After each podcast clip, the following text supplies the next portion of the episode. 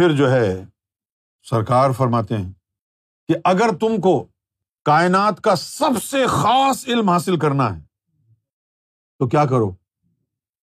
نہ مجھے مہدی سمجھو، نہ مجھے ولی سمجھو، نہ مجھے مومن سمجھو۔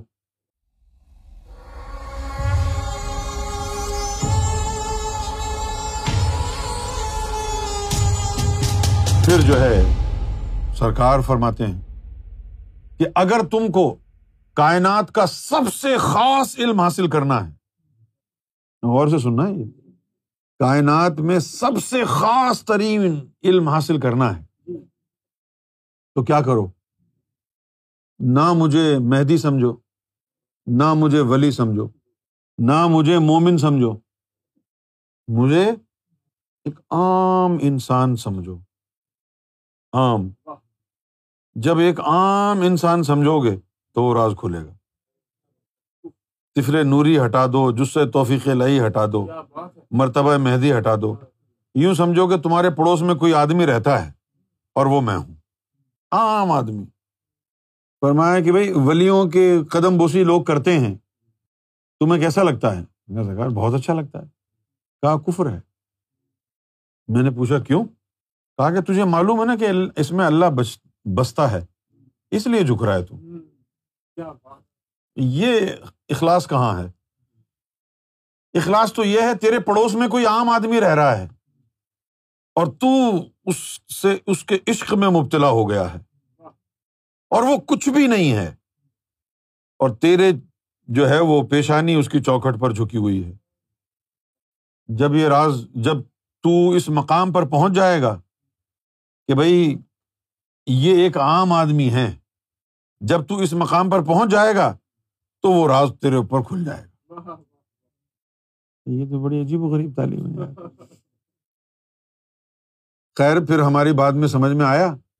ہاں کہ یہ کتنا بڑا کرم تھا کہ اگر ہم سلطان اور مہدی اور عاشق یہی سمجھتے رہتے تو ہمارا ایمان وہیں تک قائم رہتا جو ان پردوں کے پیچھے گور شاہی کی ہستی ہے، اس تک نہیں پہنچ پاتے۔ تو انہوں نے در حقیقت ہم کو یہ سمجھایا کہ یہ تمام مرتبے مرتبے ہٹاؤ، تب گوہر تمہارے سامنے آئے گا نا۔ پھر اس سے تعلق جڑے گا۔ تو پھر ہم نے جو ہے وہ کہا کہ ٹھیک ہے، آپ ہٹا دیں۔ تو انہوں نے ہٹا دیا۔ انہوں نے جو ہے ہٹا دیا۔ جب انہوں نے ہٹا دیا پردہ تو ایمان قائم ہو گیا کہ امام مہدی ہیں؟ ایمان قائم ہونے کے بعد پھر جو ہے نا کہا، اب یہ ہٹا دو۔ قائم ہو گیا نا ایمان؟ اب یہ اتار ایمان اتار کے قائم ہو گیا، اب اس کو رکھ دو گھر۔ جب جی چاہ پہن لینا، جس طرح ہم گاڑیاں ہیں۔ تو اس طرح یہ ایمان کے تمغے جو ہے اتار اتار کے رکھ دیے۔ کہ یہ امام مہدی کا یہ طفل نوری، یہ جو توفیق لائے یہ ولایت، یہ فخر، سب ہٹا کے۔ ہم کچھ بھی نہیں ہیں، مانو اب۔ ہم کچھ بھی نہیں ہیں۔ اب مانو۔ ایک عام آدمی ہے، مانو۔ اور پھر کیا کیا؟ ایک عام آدمی کو ماننے کے لیے ایک خصوصی نظر سے یقین دل میں آپ نے اتارا۔ جب آپ نے وہ یقین اتارا اس یقین کے معجزات یہ تھے کہ جو یہ سامنے کھڑا ہے شخص، بس یہی سب کچھ ہے میرے لیے۔ یہ کچھ ہو یا نہ ہو۔ کل قیامت میں پتا چلے، یہ تو کچھ بھی نہیں تھے۔ نہ مومن تھے، کوئی دین ہی نہیں تھا ان کا۔ تو ان کو سجدے کرتا تھا۔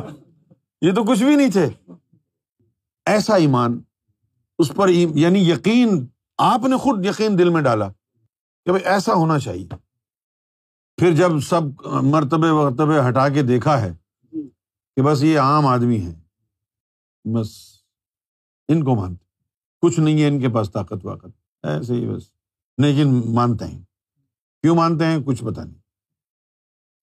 تمہارے لیے بڑی آسان بات ہے یہ سننا۔ بہت آسان بات ہے یہ۔ جب اس مرحلے سے گزر رہا تھا، تو میں ہی جانتا تھا کہ کیا ہو رہا ہے مجھے۔ مجھے کہہ رہے ہیں کہ یہ ساری طاقتیں چھوڑ دو، نہیں ہے میرے پاس۔ کہ یہ امام مہدی کا مرتبہ ہے، اس پر زیادہ جو ہے نا اترانے کی ضرورت نہیں ہے۔ یہ میرا تھوڑی ہے۔ یہ تو اللہ نے دیا ہے۔ یہ طفل نوری یکس اول، یہ میرا تھوڑی ہے، اللہ نے دیا ہے۔ تو کہتا ہے کہ میں گور شاہی کا ماننے والا ہوں۔ تو گور شاہی کے پاس کیا ہے؟ اس پر ہی مان لا۔ یہ چیزیں تو گور شاہی کی ہیں نہیں۔ یہ طفل نوری، یہ جسہ توفیق الہی، یہ ولایت، یہ فخر یہ طاقتیں، یہ میری تو ہے نہیں، یہ تو اللہ نے دی ہیں۔ میرے پلے تو کچھ بھی نہیں ہے اگر تو گور شاہی کا ماننے والا ہے تو مجھے مان، میرے پاس تو کچھ نہیں ہے۔ میں تجھے کچھ نہیں دے سکتا۔ تو جہنم میں جائے گا تو میں بچاؤں گا نہیں۔ اب مان۔ پھر ماننے پر یقین ڈال دیا۔ اب ہماری تو طاقت نہیں ہے نا کہ مان لیں ہم تو انسان ہے نا بھائی۔ ہم کیسے مان سکتے تھے؟ ہمیں تو نہیں آتا ماننا۔ تو آپ نے طاقت دل کو یقین کی عطا فرمائی۔ کیا یقین کی عطا فرمائی؟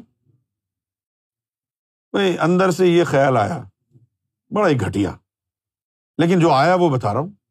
اندر سے یہ خیال آیا، بڑا گھٹیا خیال آیا کہ یار ایسا کرتے ہیں، یوں سمجھ لیتے ہیں کہ زمانے اتنے گزر گئے، نمرود آیا تھا، شداد آیا تھا، قارون آیا تھا شمر لعین آیا، یزید آیا، اتنے جو لوگ آئے، فرعون آیا، ہے نا؟ یہ سب لوگ جہنم میں جائیں گے۔ اپنی حرکتوں کی وجہ سے۔ تو ان میں ایک نام یونس بھی لگا لیتے ہیں کہ جی وہ بھی جہنمی تھا، جیسے قارون تھا، جیسے یزید تھا، جیسے نمرود تھا۔ تو اتنے سارے لوگ ہوں گے، میں کون سا اکیلا جہنم میں جاؤں گا؟ اتنے سارے بھائی بند اپنے ہوں گے، وہاں خوب بیٹھ کے عیاشی کریں گے۔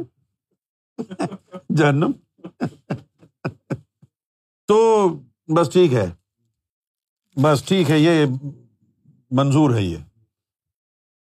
اچھا یہ خیال آ گیا؟ تو اس کے بعد جو ہے، ایک اور خیال آیا۔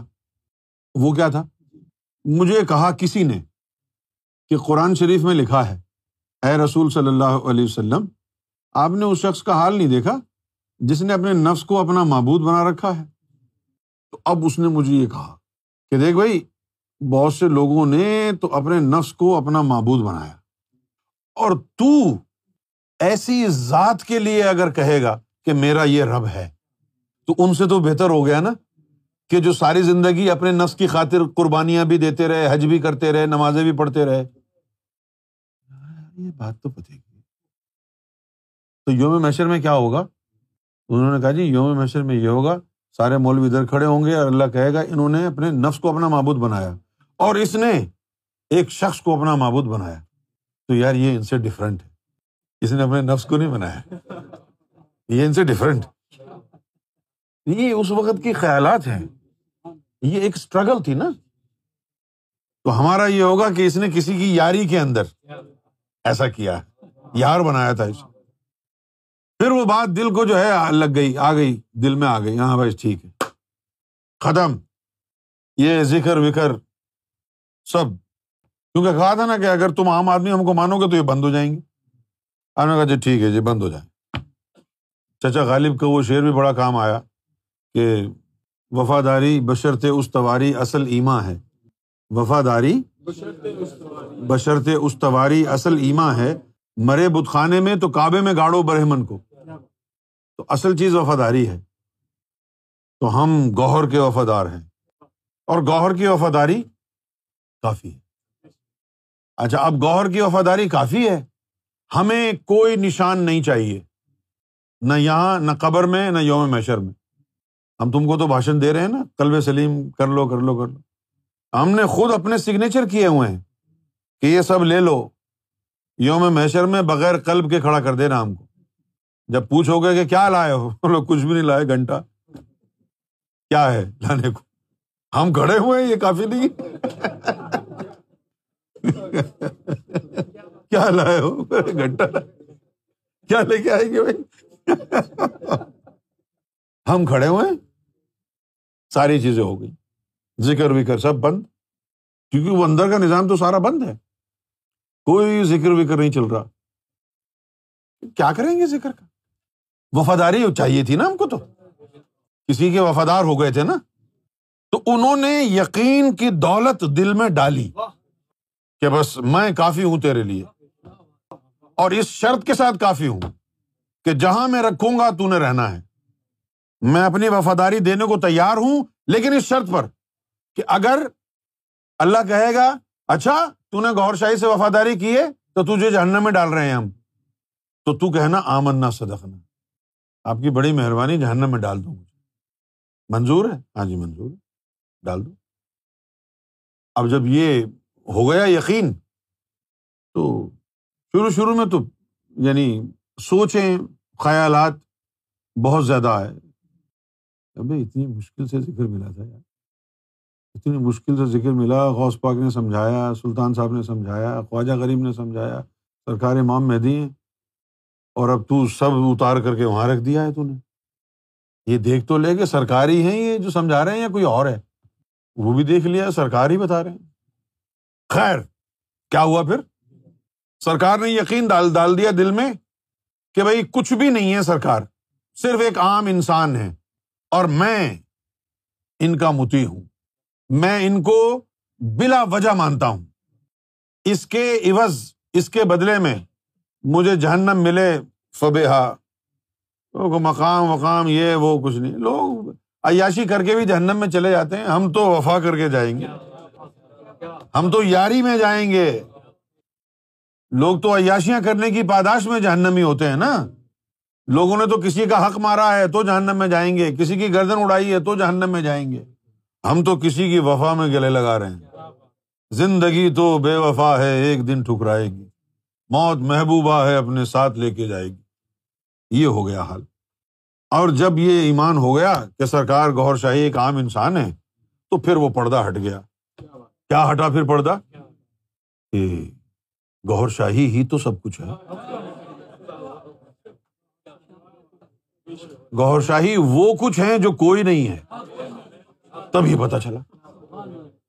تب معلوم ہوا کہ یہ اپنی ذات تک لانے کا ایک طریقہ تھا کہ یہ سب ہٹا دو، ہم ہم کو مانو، ہم کچھ نہیں۔ تو یہ ایک ایمان ہمارا جو ہے، وہ ارتقا کی منازل سے، مراحل سے گزرتا گزرتا گزرتا۔ اب اس مقام پر پہنچ گیا ہے کہ جہاں پر اگر کوئی یہ کہتا ہے کہ جی میں سرکار کو امام میں نہیں مانتا لیکن سرکار کو مانتا ہوں، تو ہم کہیں گے ٹھیک ہے بیٹا بیٹھ جاؤ۔ لیکن پہلے بڑے شدتی تھے۔ شدتی کیوں تھے؟ کیونکہ علم نہیں تھا، نور نہیں تھا اتنا زیادہ۔ مرتبہ مہدی میں اٹکے ہوئے تھے۔ آگے کی کہانی پتہ نہیں تھی ہم کو۔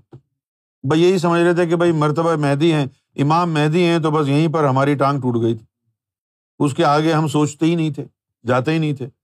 اب ہم کو یہ احساس ہوا ہے کہ اصل چیز گوہر شاہی کی ذات ہے۔ ہاں اور اس نے ہمیں یعنی اس ایمان نے ہمیں یہ حوصلہ دیا ہے کہ بھائی یہ جو مرتبے ہیں، یہ سرکار گور شاہی کے کپڑوں کی طرح ہیں۔ اب جیسے سرکار نے خوبصورت ایک رومال پہنا ہوا ہے، تو ہم اس کی تعریف کرتے ہیں، ارے کیا زبردست جچ رہا ہے نا؟ سرکار کبھی ویسٹ کوٹ پہن کے آئے سرکار بڑی پیاری لگ رہی ہے ویسٹ کوٹ۔ تو جس طرح سرکار کے یہ کپڑوں کے مختلف آئٹمس ہیں، سرکار کے وجود مبارک پر اچھے لگتے ہیں۔ اسی طرح سرکار گور شاہی کے یہ مراتب ہیں۔ کال کی اوتار، امام مہدی علیہ السلاۃ والسلام، یہ جو چیزیں ہیں، ان کو ٹریٹ ایسے کرنا ہے جیسے یہ سرکار کا جو ہے یعنی لباس ہے۔ لباس جو ہے، دیکھیں آپ پہنا ہوا ہو تو اچھا لگتا ہے۔ اور طے کر کے رکھا ہو لباس تو خد و خال اس میں نہیں ہوتے، کچھ مزہ نہیں آتا اس لباس کو دیکھنے میں۔ تو مرتبہ مہدی فی نف سے ہی کوئی حقیقت نہیں رکھتا۔ جب پہن لیا اس کو سرکار نے۔ ہاں، ہاں۔ جب پہن لیا تو اب قابل تحسین ہے۔ جب پہن لیا تو اب قابل تحسین، قابل تعریف ہے۔ اصل شے ہے سرکار گور شاہی کی ذات والا۔